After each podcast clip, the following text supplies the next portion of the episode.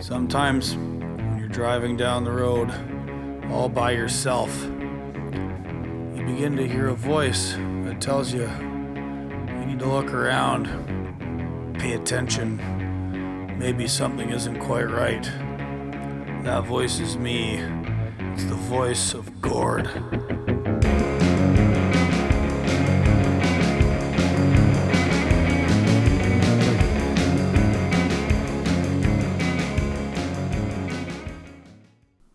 G'day, everyone. Welcome to another episode of Voice of Gord. Got a good guest for you today. Uh, my old buddy, Steady Eddie Plotnikoff, the Ice Road fiddler, multi instrumentalist, and all around interesting dude. Gonna fill you all in on this year's Ice Road. Uh, life as a hippie fiddling truck driver, descendant of Doukhobors, and uh, Grand Forks' most infamous son real good guy. Haven't spoken with him in a while. I don't think Eddie's ever been on a podcast before. Uh, he's a pretty soft-spoken dude, and that that'll come across in how he sounds. But I think you guys will enjoy some of his stories, and those of you who follow that are truckers, will, will just uh, another interesting character uh, to add to the mix. Uh, I, I I really like being able to share interesting people I've met in my life on the road. And Eddie certainly qualifies as one of the more interesting ones. All right, so without any further delay, uh, Steady Eddie Plotnikoff.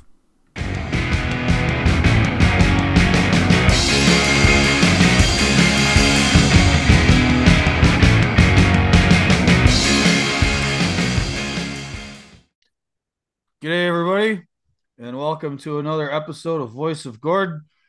I'm Gord, and this is my voice. The other voice you're going to hear today is of an old friend of mine I haven't talked to in a long time, who's uh, very graciously given us his time to come on the show and give us a little report on Ice Road season 2023 and tell us all about his very interesting life. Uh, please welcome to the show Steady Eddie Plotnikoff, the fiddler. Hello, hello. Thank you for having me here it's uh, I'm not. Thank you for having me here. I mean, they're usually not a, a talker on the radio, but uh, Gord wanted me on so bad, so we've been buddies for a, a long time. haven't talked to him for for for a whole bunch of years, but really nice to catch up and see well, it's been, it's been most it's been mostly random text messages back and forth between yeah. Uh, Voice of Gord Studios and um, where you are in BC or wherever you might be trucking. Uh, I'm catching you at home in Kelowna, correct? Yeah, I got. I just finished Ice Roads about a week ago, so I'm taking a month off and then going to uh, Anhydrous, Saskatchewan, and stuff in uh, in in April. So get some time off. That's good. Right. So how how is how is the season this year, and how how many years have you been running the ice now? That was my 13th season, and I really didn't have a good season because I don't know why. I started on January 13th, which is a Friday, and my boss said, "You sure you want to start on Friday 13th?" I said, "I don't believe in that stuff." but I but I had I didn't have a good year because my truck was broke down half the time, and it was yeah, it just wasn't didn't go smooth. Like you know, you get you get a good truck and you get on a roll, go go go. But this was just that wasn't going. So you were you were you up there for Westcan again? Westcan, yeah. Uh, do I have it correct that they got bought by some Americans, uh, some outfit called Kenan Advantage yeah. Group a few years ago? KAG, yeah, Kenan Advantage Group, yeah, and and uh, to me, I don't know, it doesn't doesn't make any difference to me. meet meet meet meet the new bosses, same as the old bosses. Yeah, they just I just they just give me their loads and and put my time in and you know like uh go go according to the with the e the with e logs. We got e logs all all over everywhere. How does so, that work on the ice? Given that you're basically at minimum 16 hours from Yellowknife to the mine. The rules are simple. You have to get eight hours sleep or birth every day from from midnight to midnight. So as long as you get that, you can just keep driving or whatever. So so basically, that, the north did the Northwest Territories change the rules to accommodate the stupidity of this surveillance technology. Yeah, they, they changed the rules a bit. Interesting. But, uh, that, who's still uh, who, who's who's still running the show in Yellowknife? I'm I'm kind of curious if I remember well, any names. Well, Steve, remember Steve? Yeah, Thompson. Thompson, he's he's cool. He's good. Keeps it running good. Who's that other fellow that was running the tank farm there? John and his wife. Uh, she worked uh, in Car- the office. Oh, oh, Car- Carswell. No, he's he's uh he's a terminal manager in Edmonton. Oh no kidding! Last, yeah, he is for last uh, eight years or something like that. That that's they a big on. promotion to be like Westcan's big cheese in Edmonton. Yeah, and he kicks butt. De- so, define define Carswell kicking butt. Well, I don't know if I should explain this, but, but I got uh, I was doing anhydrous and I got caught for speeding past uh, you know one of those ambulance where they got the flag. No, actually it was the cops flashing lights. So I went go a little too fast past there, and uh, there was another cop right behind them. So that the other cop chased me down and gave me a speeding ticket. And John didn't like that. so well, he fired you, me. Did you did you move over? Was this like on some country road in Saskatchewan or yeah, something? Yeah, no, it was just what Highway 41 or something like that. Whatever. Main kind of a main highway. Anyways, they fired me for that. He did. well, then they brought you back for the ice. Well, I waited two years. I did a bunch of other trucking jobs, you know, local, this and that but then a couple of two years later, I came back. I used to uh, when I was still living in Canada. I used to get uh, postcards in the mail from Westcan. You know, hey, yep. you want to come back and work on the ice for us this year? They'd always show up like, you know, two or three weeks before Christmas, kind of like a Merry Christmas, yeah. Happy New Year. Get your yeah. butt back up north. Obviously, the people sending out the postcards weren't paying attention to who they were sending them to. It was just automated, you know. Yeah. They're, well, they're they're looking for drivers. Yeah, that's for sure. All right. So you you in particular had a, a crappy season because of truck breakdowns. What, what exactly yeah. what exactly in the truck was not working for you? The computers. It, all these trucks are run by computers. The transmission fault went on and shut me down for five days, and another transmission fault came off and ABS and who knows what the computer only the computer knows what's what's wrong. like like 20 years ago, you, a truck breaks down, you could actually fix it. But now a truck breaks down, it's it's called what uh, D derating. Yeah, you have no idea no idea what's wrong, so you got to get that get it towed get it towed in. Yeah, crazy. So was that with a was that with a, did the truck you were driving have an automatic transmission? automatic transmission. Oh, Jesus Christ. Really? Up there? actually, actually, there's only one or two. Every Westcan truck is automatic. Wow. Pretty much.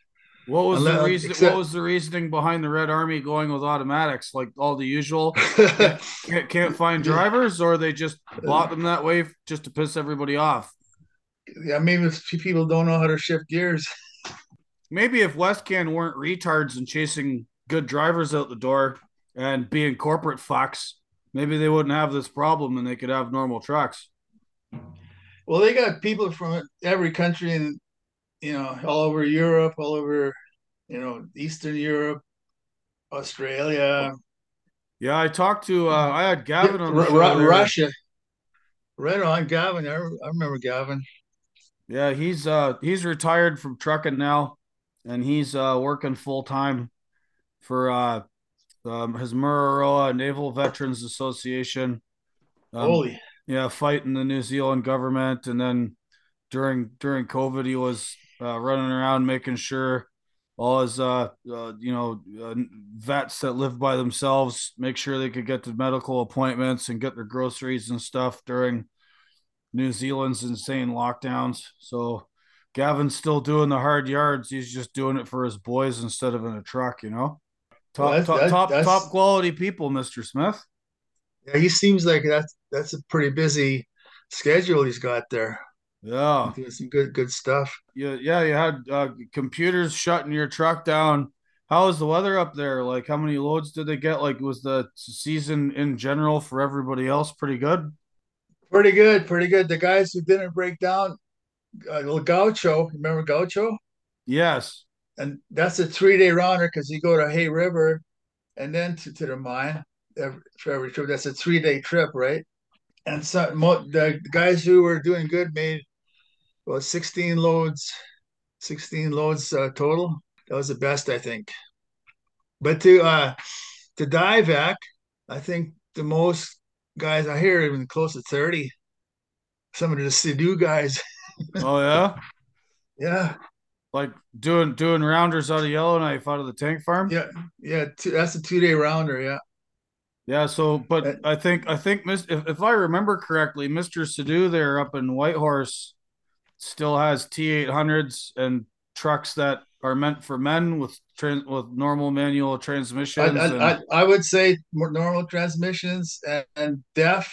I don't think they have DEF and paper log. yeah, the way it's supposed to be. What what what a coincidence that they actually got things done. You have a normal Yeah. truck that's built for what it's Yeah. supposed to do, and um, just go get her done. I remember Yeah. uh, you'll remember my last season on the ice in 2009 Yeah. uh, when uh, Westcan had sort of took over RTL, and they brought up those uh, Mack Pentagons or whatever the hell new truck, and they kept freezing up. The The, Uh, uh, was there our pinnacle? Is yeah, Pinnacle? yeah, the emission control systems on them uh, wouldn't Yeah. work in the cold, and then they would shut the truck down. You'd just be going down the middle of the ice. And I don't know how many of them things got towed back to Yellowknife, leaving loaded Super Bs parked in the middle of the lakes. Yeah, just total, total shit show. And then when they did get them to work, I remember talking to one of the Nova Scotia boys about this because I was working for Jim Langell, his old 93 Peterbilt with a mechanical four and a quarter cat. And every trip from Yellowknife to Diavik and back, I would burn between 580 and 620 liters of fuel. And these Macks that Westcan had anywhere from 800 to 1300 liters of fuel per trip to do the exact same thing. And that's supposedly the better for the environment somehow. Yeah. As soon as the trucks start- started showing up with DEF, there was problems, and every truck just about there has DEF now.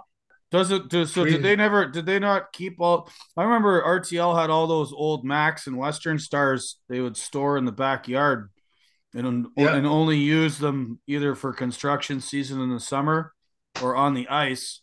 And a lot of those old '80s model Western Stars with mechanical cats in them did really well.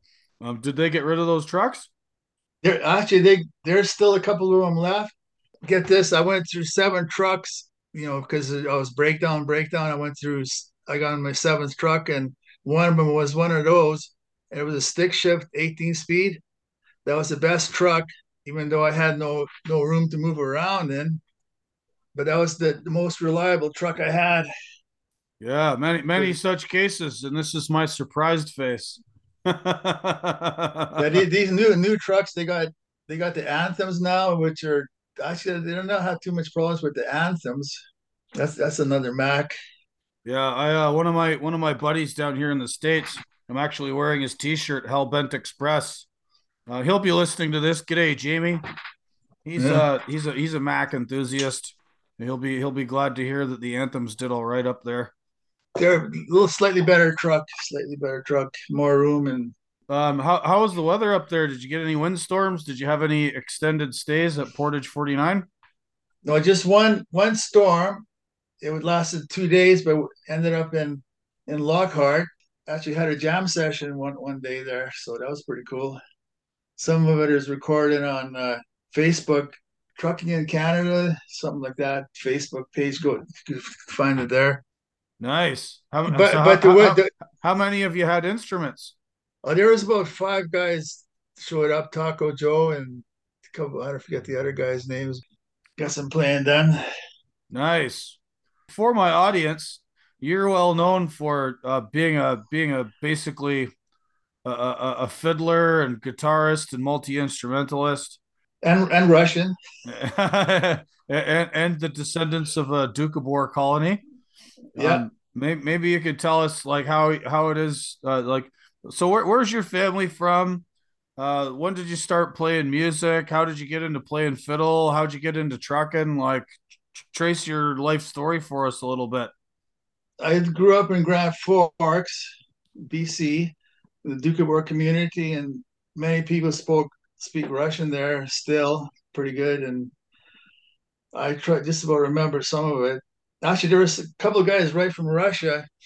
I was able to speak Russian with them. That was pretty cool. Practice my Russian up. Well, I went to school and actually started driving truck. I actually I started I started driving truck for my dad, logging truck for two years, and and that two years I learned everything everything about trucking, putting on chains and every day. And but now it's uh, everything I learned from those two years.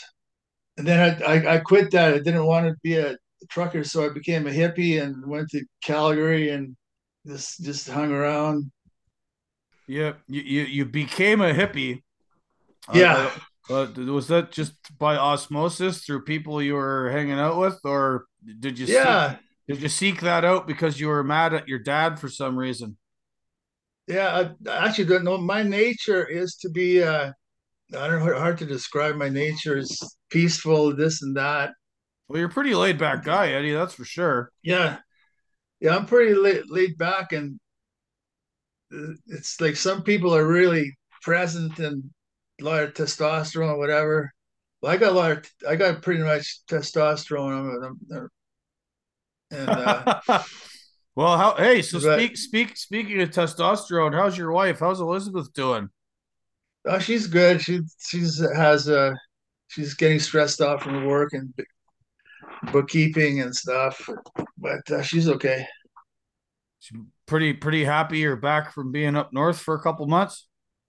Yeah, until she gets gets the desire to boot me out again. didn't I? Re- I remember you telling me that uh, d- didn't you and Elizabeth go team trucking for a little while? Did she get her license? We she, yeah, we did. Yeah, that was uh, what year would that be? 2013, 2014. She got her license, and we went trucking for this local company long, long hauling in the states and stuff. She did it for about a year until we found out it's not for her. It wasn't for her at all because she didn't know how to shift gears properly. Automatic, she could drive an automatic, but uh, and she couldn't back up. That was a nice excursion for about half a year, and then that, that was it for her. So, right. Well, it's not the, the job's not for everybody, and I guess that's true. Sometimes those of us who are good at it make it look easy, but um, for for the average person, maybe it actually isn't easy at all. No, but it's a job I can do because, like, what is it? You get in a truck and go from here, load up here, go unload over there. What's what's the big what's the big brain thing about that? well, I mean, I I remember when I first met you on the ice in 2000. I, I, I, know it was on Gordon Lake. That's right, Gordon Lake. yeah, me, Gordon, yeah. the lake they named after me. Um, That's right. It's the first long lake. So I've, when you leave Yellowknife, you got your 68k out to the meadows, and you start making your way north. Gordon Lake's the first big lake, and I think it's actually an hour from the bottom end uh, of the uh, north end, right? Hour and a half. You 41 kilometers. To, you used to uh, put the microphone for your VHF in between your legs to keep the button on, and you'd play fiddle yeah. for us while we were going down the road. Yeah. Which you can do when you're only doing 17 miles an hour. Or 25 kilometers away. I'm, I'm, I'm thinking miles per hour. Yeah. Well, I live I'm in the U. I, I live in America now. You'll have to forgive me. And I think most of my audience right. is down here. 25K, 17 miles. Either way, yeah. it's very slow and it takes a long goddamn time to get to the mine. and uh, any entertainment that a fella can come by is well appreciated. And the fact you used to play fiddle for us was amazing. Uh, you know, if if not fiddling, uh, you, you gotta lean out the window and look at the northern lights at night or in the mornings. Take in the, the wildlife, the Arctic foxes and caribou and whatnot that might might might come by, or or or the wildlife in Yellowknife at the end of the season. Uh, did you get any get any shows in at the Strange Range or anything at the end of the end of the season? No, because uh, I usually walk to town across. Remember that lake we walk across and stuff. Yeah, Frame um, I, Lake. I'm, yeah, I, got it. I got a sore hip, so I tried to do it and just get two. I can only go about half a kilometer and gets my sore hips get sore. I'm getting that age or something. I'm I'm not gonna tell what age I am, or should I? Didn't you just turn 60 here recently? More than that. More than that. More than that. Well, I, I remember remember the one year everybody got piled up in Yellowknife because they uh the ice was really bad and then yeah they kept sending everybody down to Hay River to get loaded and because they were expecting the road to reopen and then it never reopened and they had to unload everybody and it turned into this big cluster and we were all stuck in Yellowknife for like a week and a half. Yeah, that was 06. Yeah, you you played a lot of shows. You you, you were down at the Strange Range quite a bit, I think. Yeah, that was that was fun. Yeah. So um, for for for the listeners out there, how would you describe the Strange Range, aka the uh, Gold Range Hotel? That's cool. I like it there. It's con- it's a country rock band. They have jam sessions there. The locals show up. A lot of uh, native, uh, all kinds. But I was gonna say, I think say, I, I, think I think the indigenous population at the Strange Range, it's like 80, 90 percent of the crowd. Pretty well much, yeah. And and they love that country rock music. That's that's what they like. That's that's what I like too. So they always have a house band, either locals yeah. or uh, people from down south. Because like yeah. Yellow, Yellowknife's a long way away. It's it's a thousand miles on the road from Edmonton to Yellowknife. Thousand miles. Yeah, six sixteen hundred k. Yeah. Did you do any? Um, speaking of Edmonton, did you do any pre-haul like in the summer or, or fall or no? Yeah, I, I yeah I did some. Uh, well, I did anhydrous spring and fall, which is a couple of months each and then I did some. This year, I volunteered. I kind of volunteered or elected to do some pre-haul from Edmonton to Kamloops, some to Vancouver, calling fuel. Oh, okay. Did you uh did you get badged up and all that stuff, or were you depending on? uh Yeah, well, you know how you get badged up. You got to do ten loads like that. Yeah, I got my badge for Petro-Can, so are they are they are they or are they they're called Suncor now or something I seem to recall. Sun Suncor Petro-Can, yeah. No, so yeah, you're too old. You didn't want to spring for a taxi, so no no no fiddling in Yellowknife at the end of the season this year. Something like that, yeah. Have you got I, I remember one time you, you you drove your van all the way to Newfoundland and did a tour just playing fiddle yeah. all over the place. Uh, have you done Have you done that again, or what? What, what have you been no, doing music wise outside of trucking? I've been kind of just playing in my bedroom closet, and I, I and, and, and busking because my stepdaughter I was promoting my stepdaughter. She's got a couple uh an album on on Spotify, and I was promoting her. She's one of her backup guitar musicians. She writes songs and they're very good, super good quality recording songs. What, what's her name? Megan Friedman. Friedman. So um uh who's who, who's still running up north? I mean, I haven't I haven't been up there in forever. Is it still the usual gang of newfies coming out every year or actually this year was quite a few less newfies, Newfoundlanders. And for Westcan, some of the older guys show up but not as many. And I would say the average age of Westcan on Ice Road is 60. Really? Yeah, a lot, lot of old timers show, showing up. Wow. Compared to compared to Sidhu, the average age is 40, 50, something like that. Wow, so not not very many young guys up there. Not as many young guys. A lot of people from different countries like uh, Ukraine, Poland, France, you know, all that, all those European countries. So so what West Westcan's still doing the immigration thing. They don't uh they don't believe Yeah, in paying people more, uh trying to get young guys. It's just uh let's do global homogeneity. Let's suck the labor out of every other country with no yeah, regard for your own people and no regard for the needs of the country from which you're you're taking these folks. Um, automatic transmissions and warm bodies from all all around the world, eh? yeah. And it's all all kinds. Of, it's like you know, you go going to the, you know on Star Trek or uh, Star Wars. You, you go to the lunchroom or the the bar scene. Every, all, all, all these different uh, characters, all these different creatures.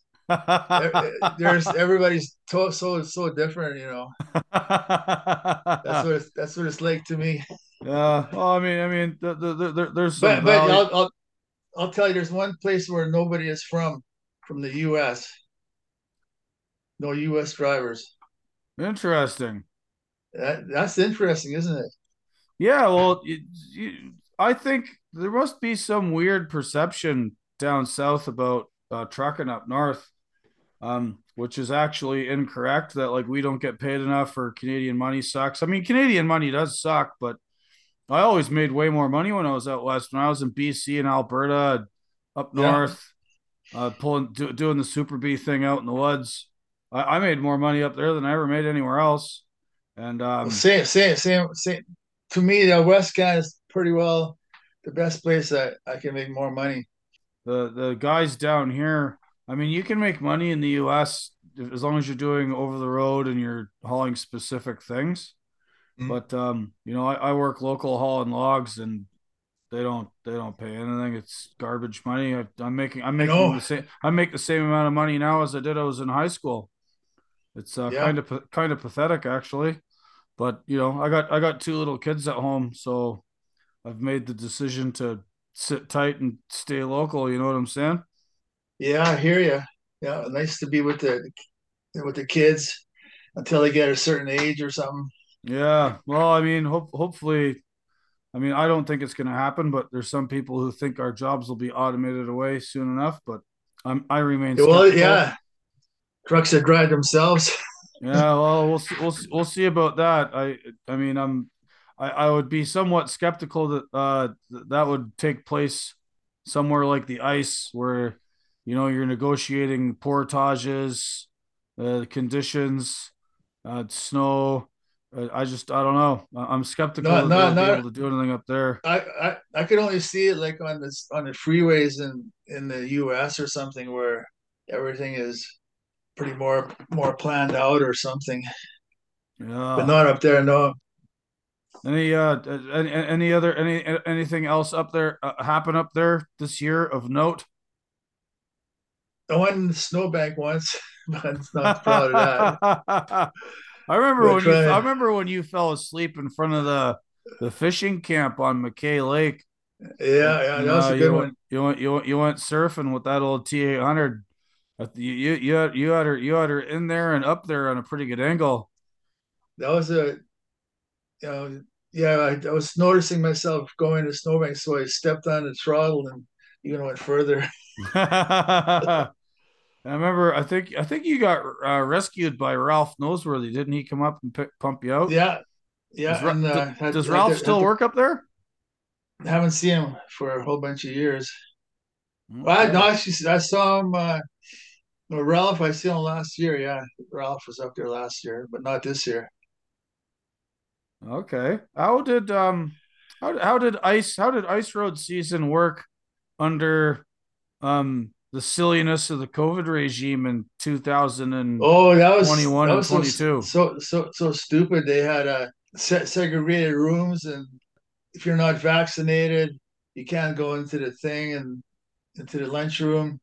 The nose nose testing, uh, nose jabs was uh, ridiculous. But th Wow. this year there, there there was none none of that this year. But last year they were just really freaked out about any COVID stuff. Right. Did anybody up there test positive or get sick or anything?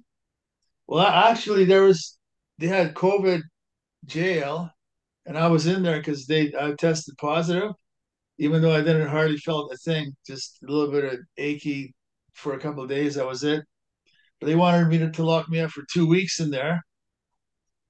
Ended up being only one week, but uh, there Would was they have given you the option to say um, get fucked? Like if if if if like I I'm trying to understand how they the the logic of locking someone away up there. I would have just got in the truck and drove back to Edmonton, told them to go fuck themselves. I don't know. That's just what I did. I, I don't because I don't mind a day off at all.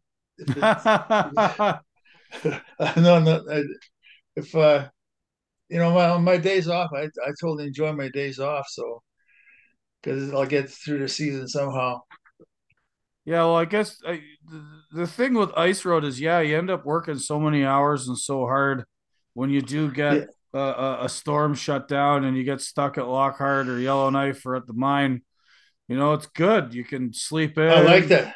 do do, do Yeah, some laundry, um, because you know you, you might not get another day off for two or three weeks. You know, I know you don't you don't get much sleep up there because you got to work like the eight hours, but you can split that into uh, eight and six or something, four and four. So you get six hours, and that's pretty good, but not quite quite quite that good. And then you got to get two hours somewhere else, and but you got to just keep going and going to to make it worthwhile. right? So the mines that are still in business, uh, Diavik, Caddy's still going. Is the Caddy still Yeah, going? yeah. But I hear some of those Diavik is shutting down in a couple of years or something like that. I hear stories. Well, I mean, you know, those kimberlite deposits once once they run out, they run out, right? Like so, Yeah, depends on how much progress they're making. You know, it's one of the reasons I wanted to talk to you about this because you were up there and you, you you'd know the score. Uh, I remember reading about BHP Ekati hit it's like apogee. You know, they got their highest production year, and then every year after is going to be winding down, winding down, winding down and eventually Ekati will close. I think I think they're going to close before all the rest of them. But yeah, yeah. I, I heard Ekati might be shutting down, but Misery is still going. And I think they found another diamond, my diamond thing close to Gahcho or something. I don't. I'm just guessing, you know. all right, Snap is Snap Lake still going? It was very, very slow. They were hauling equipment out of there. I think they're kind of shutting it down. Or I don't even know the exact details. Huh, interesting. Did you get up? Did you get up to any of the north stuff up on Contwoyto Lake? No, they shut. They haven't done that for a whole bunch of years. They haven't. Nothing's been up to Lupin or or Jericho. And I guess I, I I I would take it then that they never went forward with that Bathurst Inlet project either. No, no, nothing. Nothing up there. Just the three. The three mines. You want to service the three mines, and that was it. All right. Well, so you had you had, you had a, other other than truck breakdowns, you had a fairly typical season. Lot lots of uh, new people from all over the world. Automatic transmissions. Um, hauling in hydrous around Saskatchewan, which I did for two springs. Um, what, what have you been doing otherwise? I mean, I remember you, you had a band going for a little while, right? yeah, I had bands in the past and stuff. We used to play, and but I'm not playing as much because uh, my fingers are slowing down. Whatever. But uh, I'm just learning a new guitar style. I, I got into this speed picking. shredding. I'm I'm very a beginner at it. Like I'm, it's like I'm starting guitar all over again. Right, but you've been playing instruments. Like when, what, what year did you start playing guitar and playing fiddle? Like when you were a kid, or maybe when No, you were on this this hippie commune in Calgary? Yeah, when I was about 20, I started playing. I started playing banjo because I I just kept hearing this fast picking music.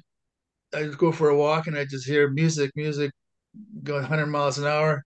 So it it would, must have been the banjo. So I picked up the banjo and tried picking on that, and then I picked up the fiddle and then uh, and the guitar. Well, the guitar was just like recording, but and in my musical career, I've recorded three three full albums, and two of them are on Spotify.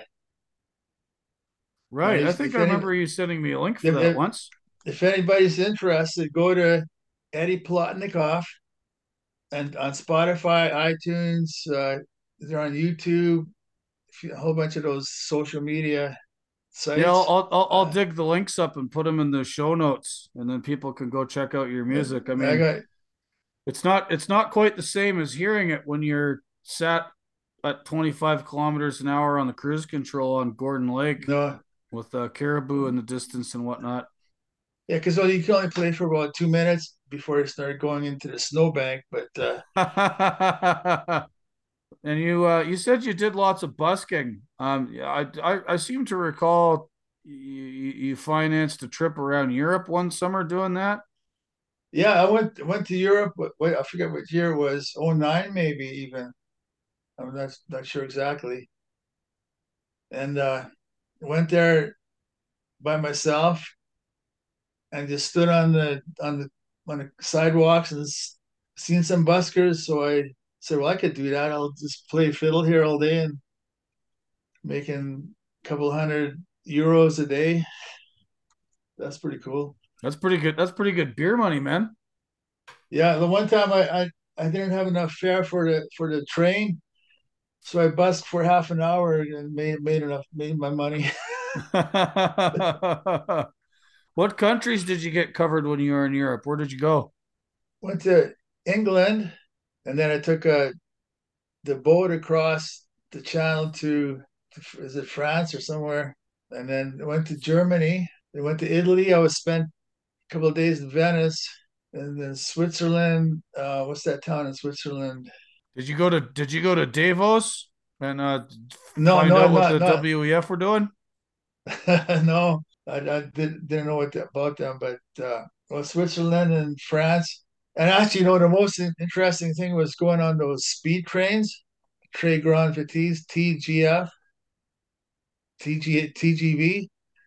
You know how fast they go? 300 kilometers an hour. That's pretty quick. I I couldn't believe how fast we were going on those things. An interesting dichotomy going from super slow on the ice to super fast on those trains. Yeah, we go there's cars go 100 kilometers an hour, right? When we're passing this, like passing those cars like it's nothing. toured you toured Europe, you toured Newfoundland. Um, you you had you had you had a band going in Kelowna for a little while. What what, well, what Grand else? Forks, Grand, Grand Forks, Kelowna, yeah. All right. Uh, do you still go out to Grand Forks and visit folks? Yeah, once every you know a few months or so visit my brother and sisters and family right. and stuff. And you and you were you mentioned earlier that you were part of a Doukhobor community. Maybe you could describe that a little bit more for us and the the where they came from in Russia, how they ended up in Canada, uh, the sort of I think there's a bit of a story about how the Doukhobors started off in Saskatchewan and then ended up in BC. Yeah, well, it's a they're uh, like something like the Hutterite or uh, Quakers, you know, peaceful community, hardworking, down to earth people living close to the Christian is the you know basic thing and toil and peaceful life. And we had we didn't want anything to do with war or guns, so we we got kicked out of Russia, went to around was from around the Black Sea area, most of us, Rostov na Donu, Rostov on the Don.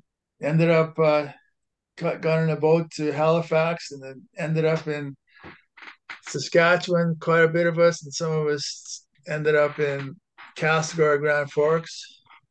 Started communities, and it was very poor then because that would have been about the 1920s or so, 1910, 1920s and uh, that was like the depression era, but the Doukhobors prospered because we were self community self-sufficient always fighting with the government so very religious in, in what way you know, why why why were you why were you fighting the government why was the government giving the Doukhobors a hard time because they wanted us to to not be so prosperous or something. I don't know. I, I, thought I thought there had to be there's something to do maybe with conscription in World War II as well, because I as I understand it, the Doukhobors are pacifists and won't fight. Yeah, that's that's part of the deal. Yeah. So were the were the two communities, the one in Saskatchewan and the one in BC, uh, started at the same time? I, I seem to recall the Saskatchewan uh, Doukhobors got kicked out. So did they go to meet the oh, existing Doukhobor no, no, community? No, no, no, they're, no they're, they're, they're all still there. They're all still there. Just they, they got assimilated with the Western, like all that communal communal living is all pretty well broken apart at, at this point. Everybody's intermingled with the with the rest of the uh, cultures. It's just not a not as strong of a connection that these days, even though we, we try to keep the tradition, but the tradition is slowly withering away, being assimilated. Many such cases. Yeah, yeah. Uh, I don't. I don't think I've ever been to Grand Forks. I've been to Castlegar a couple of times, but not long enough to sort of get to know the locals, or uh, or very much about the Doukhobors at all. And a lot of us still still speak Russian. That um, I forgot lots. I should practice more, but a lot of my buddies they speak pretty good, still speak pretty good Russian. So it was it was really nice to speak to some really nice some Russian guys there. Hey Mujik, Kakavas Telepias Dekalenki. What's that mean? How's it hanging? and, and, and down to your knees, whatever. There's been a lot of uh, anti-Russian sentiment in the media, especially in the last year, uh, because of the goings on in the Ukraine. You know the well, the, that, well that, that there well there plus there's also so much information disinformation that I don't believe anything that go what that what they say on the news. It's all pretty well propagandized. Yeah, no, you got you got that right.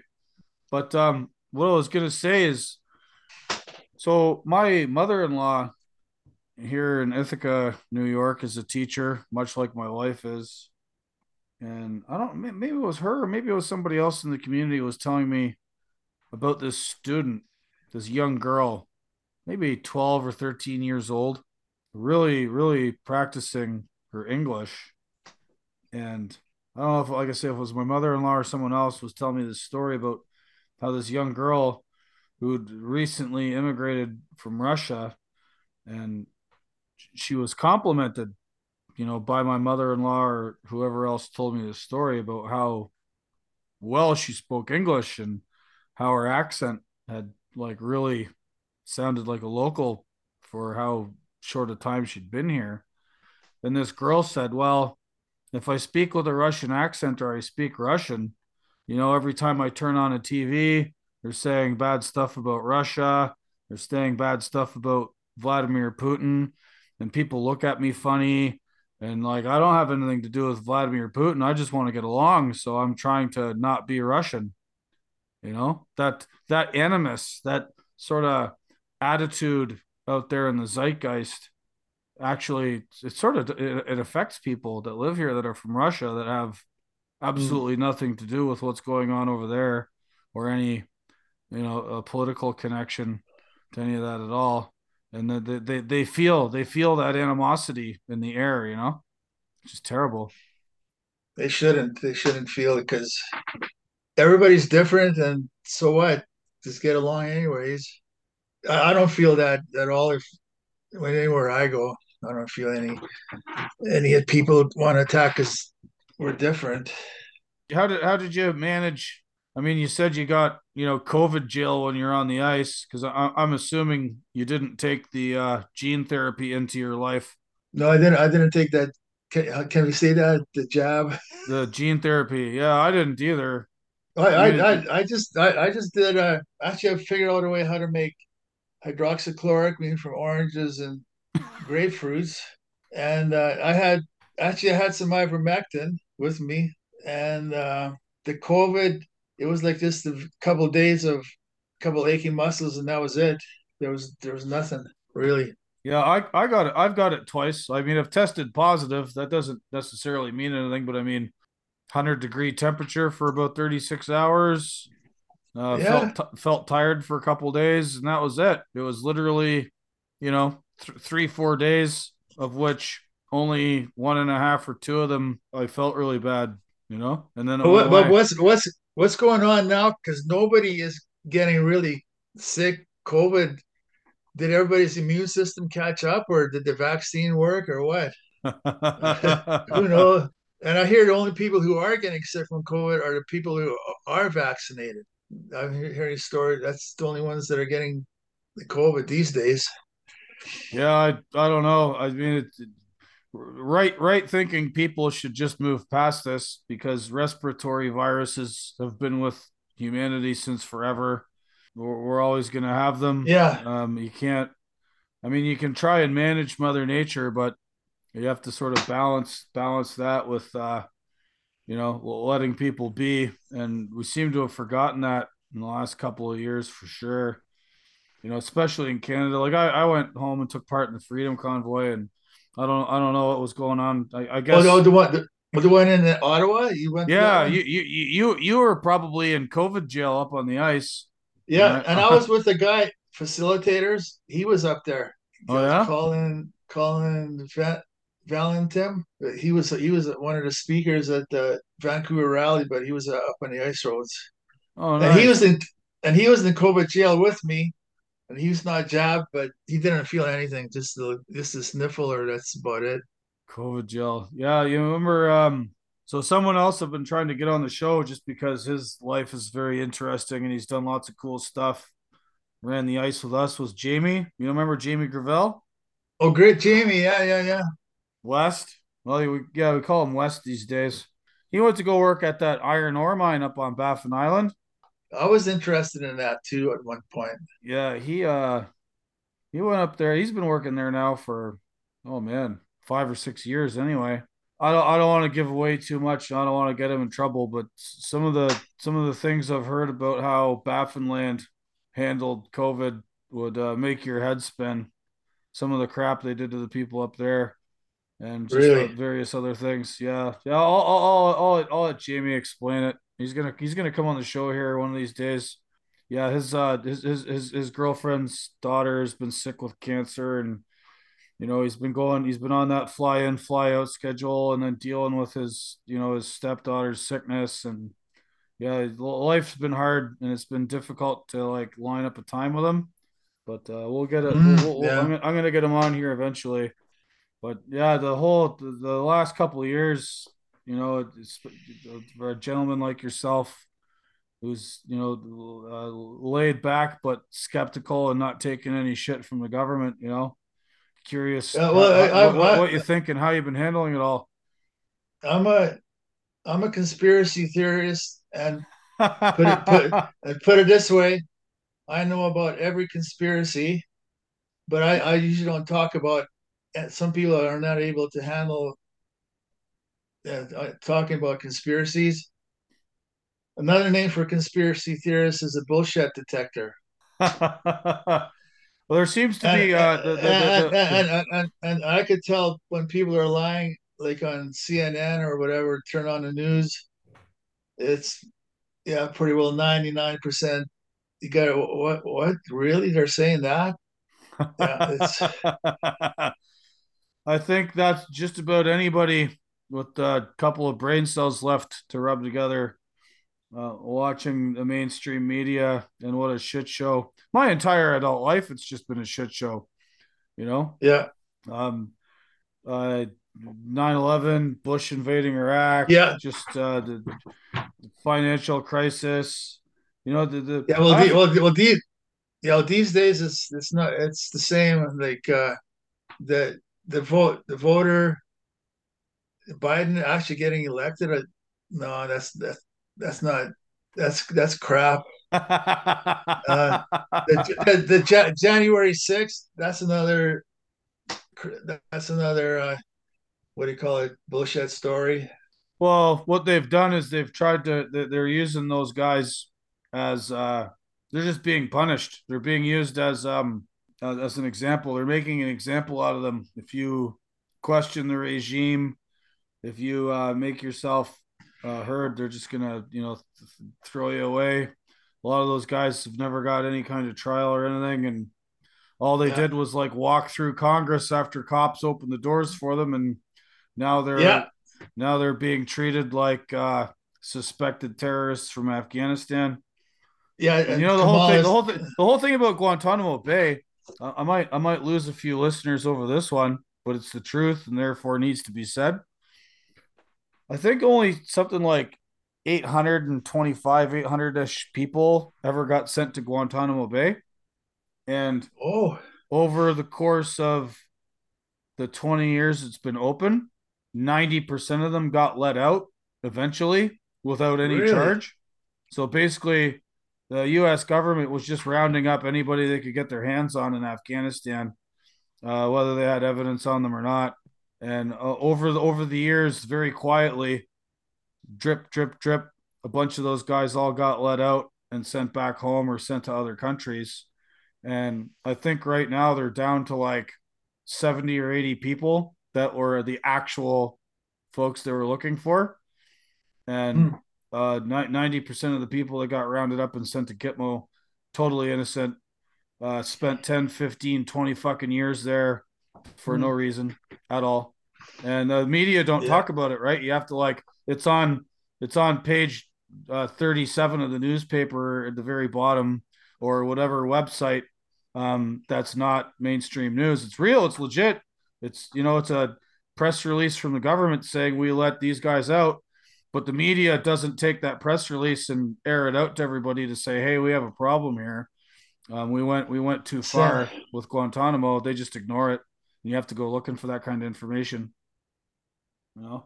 Well, the, the biggest thing I find is censorship. Censorship is big time.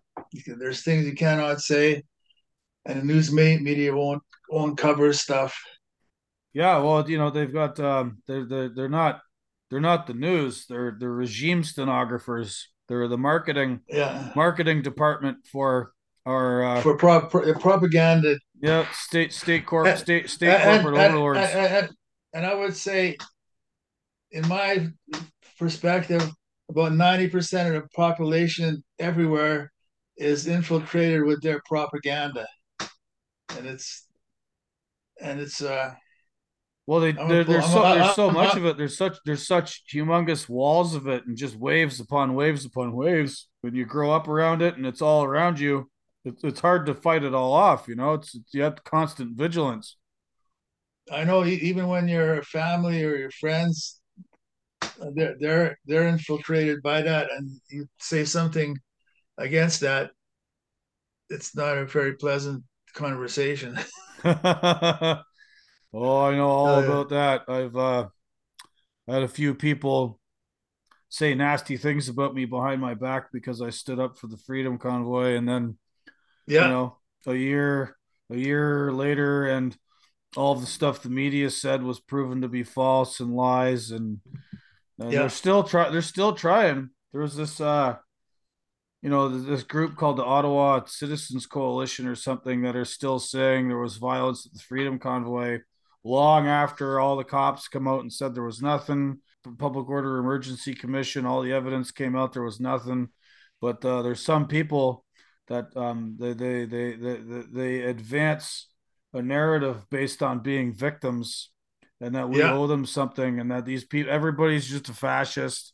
And this, this, this, these guys put out a press release here talking about all the violence that happened in Ottawa, and it's like, guys, this is everybody knows you're lying. Like, who, what, what are you trying to do yeah. by saying this stuff? You know, f- 15 months later, after uh, multiple sessions in Parliament, the Public Order Emergency Commission, all these inquiries, where all of it was proven and these guys are still pushing the lie. You know, they can't yeah. they can't let go of it. Well, just like the January 6th, they just push the lie, push the lie, and they can't get past that no, there was no nothing like that. And then this Trump being indicted, like really? Well, you know, um, he's living up to his uh, a reputation as being a real estate mogul. He's been living rent free in their heads forever, and I mean, he's not even president. He, he's not the president, and yet they still attack him, and everything is still about yeah. Trump. Like Yeah. the guy, the guy burrowed so far into their brains that they now can't live without him, and they have to keep Yeah. invoking this like this threat, like, oh no, Trump's gonna take over. We have to and they have to keep throwing stuff at him. You know, I'm ambivalent about Trump. I don't care. You know, I'm, I I can't even vote here. Whatever. It just it's just so interesting to me the the way the media have been completely. You know, he he parasitized them. Like he was literally like that. Like in Star Trek Wrath of Khan, they put that insect larvae reptile thing in the guy's brain and just he would do whatever he was told you know, it's Trump and the media. He, he, he just he just took over their brains, and they haven't been able to let go. Uh, you know, anybody who's who attacks who's got that Trump derangement symptom, they must think that Biden is he's the best. Then, of course, right? Like, why did they talk about how good Biden is doing? Like, he's just a complete f up. well, I mean, he, he's just a placeholder for the regime. Where um, there's a lot of people who rightly view what's going on in Western society these days as managed decline. Um, all the all of the chickens are coming home to roost, um, sending everyone's jobs to Mexico and China and Southeast Asia and Africa, wherever, and um, debasing the working and middle class, um, financial effery, uh, sh- shoveling money at 20 years of the war on terror, shoveling money now at the Ukraine so the neocons and the Cold Warriors can get their get their warmongering jollies, and uh, everything is like falling apart in slow motion. And so all they're doing is Yeah. managing managing the decline. Uh, Biden's just and, it, latest. and, and, and, and, and it is declining.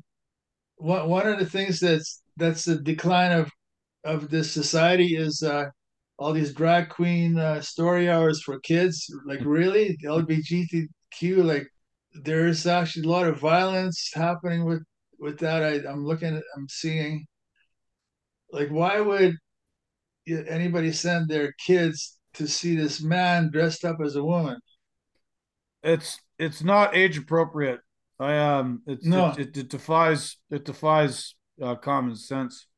Actually, one thing that's interesting is you know you know Chris Sky. Yes, Guess what he's doing? Running for mayor of Toronto. I heard that. Yeah, I think that's going to be cool if he gets in because he he's he's one of those uh, patriots, like a warrior patriot. well, he just doesn't take any crap from anybody, and he sees through everything, right? Um, Yeah, and and Toronto is interesting because I mean, you know, Rob Ford was mayor, so why not Chris Sky? And Yeah. the, the the thing is, is the Toronto City Council and their local government, you know, these are these are dyed in the wool NDP commie type people. Never met a meeting they didn't like. Talk everything to death. Accomplished nothing. Let let the let the city fall apart around them. Um, get get nothing done. Tackle nothing serious. But man, they're they're real good at social signaling about BS that only they care about. Um, and then you know the media are all in their pockets. So, you know, I I don't I only know Chris Sky because he you know fought back against the COVID regime. I don't know yeah. Well, he, he's, he's kicking he's kicking butt. Like I'm paying it. I'm watching. He's he's got about a daily uh, comment on Telegram, and he's kicking butt. yeah. Well, we'll see. I mean, it would be it'd be interesting. It, it would, if nothing else, if if he won the mayoral race in Toronto, it would annoy all the right people, Yeah. um, which is uh, a value in and of itself. Well, that's Because- what that's what Trump that he's that's what Trump is doing. He's annoying all the right people. Right. Well, I mean, you know, we we have we're, we're ruled by this like technocratic managerial expert class who just they, they've they, they've sniffed their own farts. They think they know better than everybody else, and n- none of them have got a connection to like the real world. Really, they they, they live in their own little crystal castles, and you know they're kind of, they parasitize the taxpayer. And you know, like I say, they're decline managers, and they're not even Yeah. they're not even doing that very well. So you know someone like Chris Sky gets elected, good. I don't, I don't even I don't Yeah, even care. I don't even care if Chris Sky's a good politician or if he even does a good job.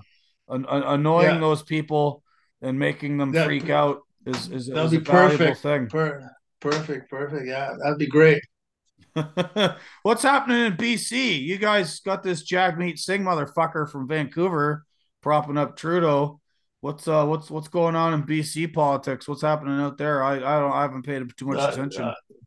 I don't even know. I don't pay attention to local politics. It's just I don't know. No idea. I guess I guess Um, you're probably you're you're not too local because you're always on the road going here and there and everywhere, you know? Somewhere, yeah, yeah.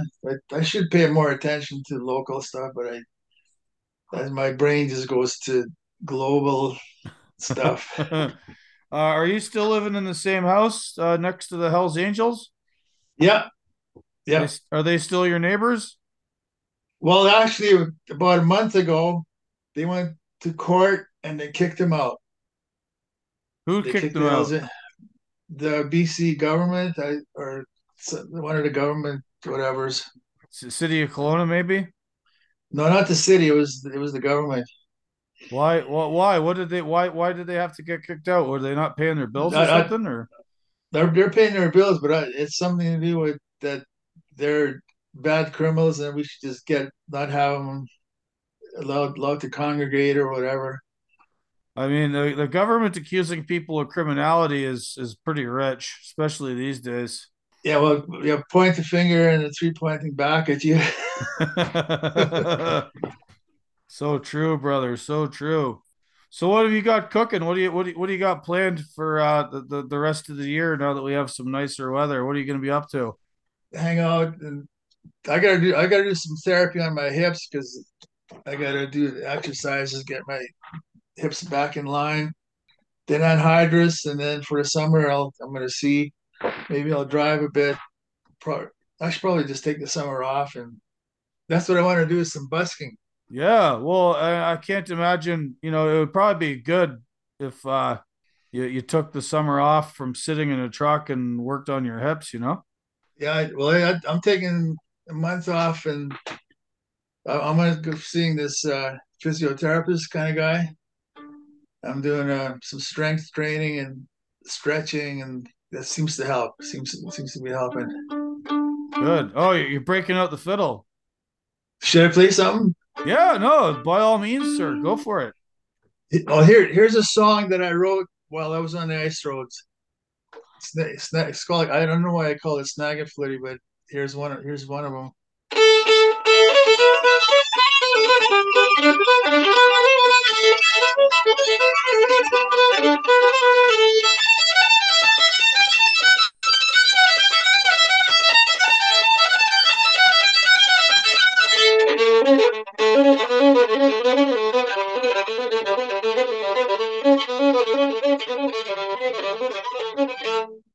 Something like that. Well, I, actually, that's one of my songs on uh, on my spot on Spotify. You find my whole bunch of songs on there, and they're all original songs. Could you hey, you taking requests? Sure, I, maybe. I got I got I got I, I got some homeboys down south, uh the, the Florida and Virginia. I got I got some buddies online, uh real southerners. Maybe uh blow some Seminole wind. Well, I just I'll just play it. I won't sing it, but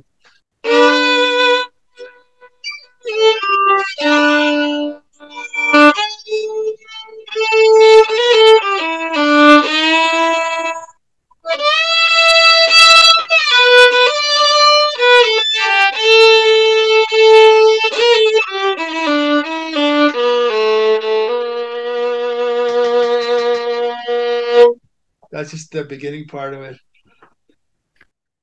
Right. No, fond, fond memories of the Gordon Lake sessions Yeah. and um many nights at the Gold Range Hotel. I'm gonna, I'm gonna have to send this show to my remember my old friend Jilly. Jilly, Jilly, Jilly. She had like dreadlocks and a couple of dogs. Oh, oh, wait, oh, what, she was one of the locals that lived in. Uh, Yeah, she lived in Yellowknife. I was sort of seeing her for a little while one winter. Yeah, and she she she jammed a couple of times or something. Yeah, Yeah, I yeah. Remember- I guess remember, uh, her her her and her her and her husband. Um, I think I think they they, they live in Inuvik now, Inuvik or Oh. Tuktoyaktuk. I haven't I haven't talked to her in forever.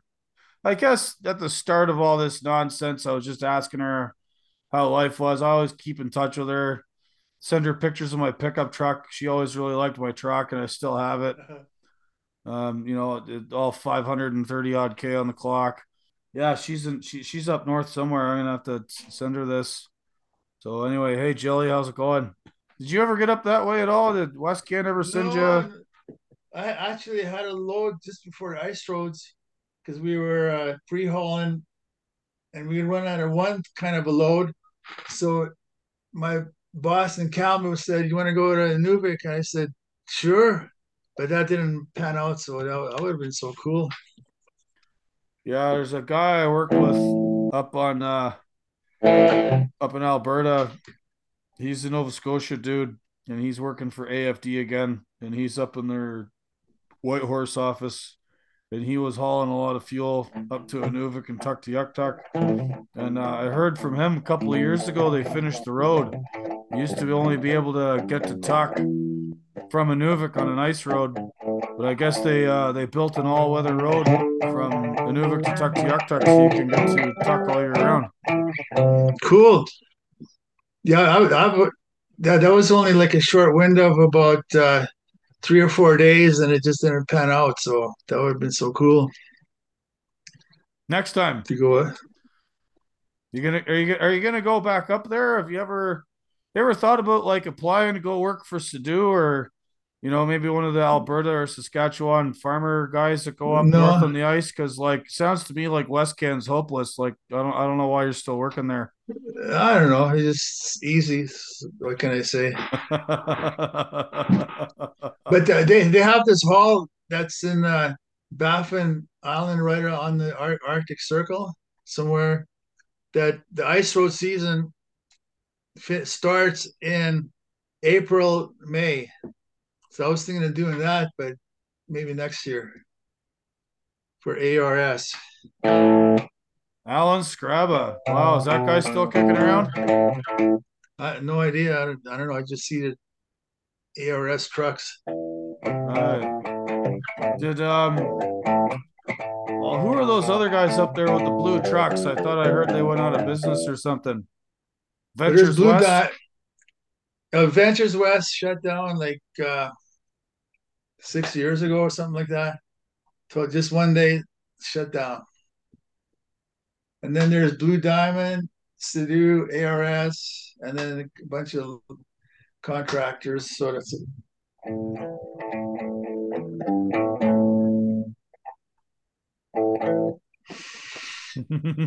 gonna, gonna, break out into another jam.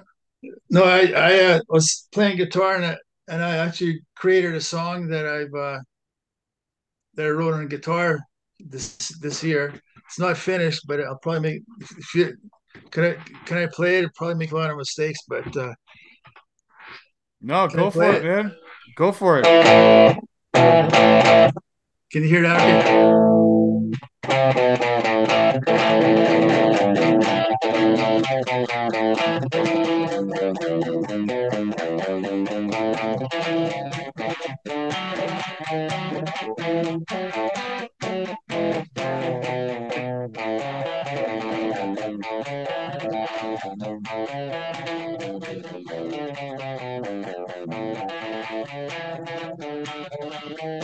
Okay.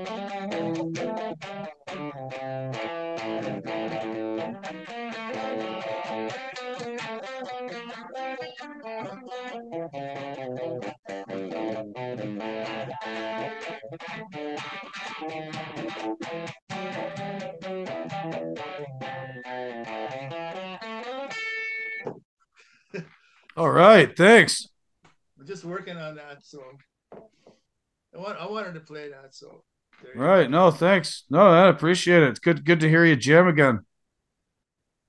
Yeah, I'm, I'm, I always got my little, little guitar that I take with me up, up north, and you, you can see it by. Take always, always take it with me. Right. Well, hopefully you get your hips all fixed up and you can do it do it, do another round uh, and the bars in Yellowknife at the end of the season. Yeah, I I haven't been up there in so long. I, I miss it. I, I really miss up north, eh? Different different world up there.